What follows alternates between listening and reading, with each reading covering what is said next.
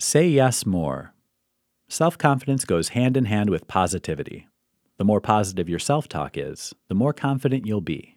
We're all guilty of talking down to ourselves, saying things like, I need to do better, or I wish I didn't do that. But it's time to put an end to that negativity. Instead, say yes more. Load up your self talk with positive affirmations instead of self deprecation.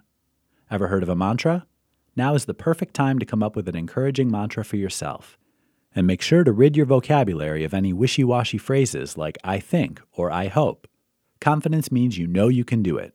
Start living up to that now.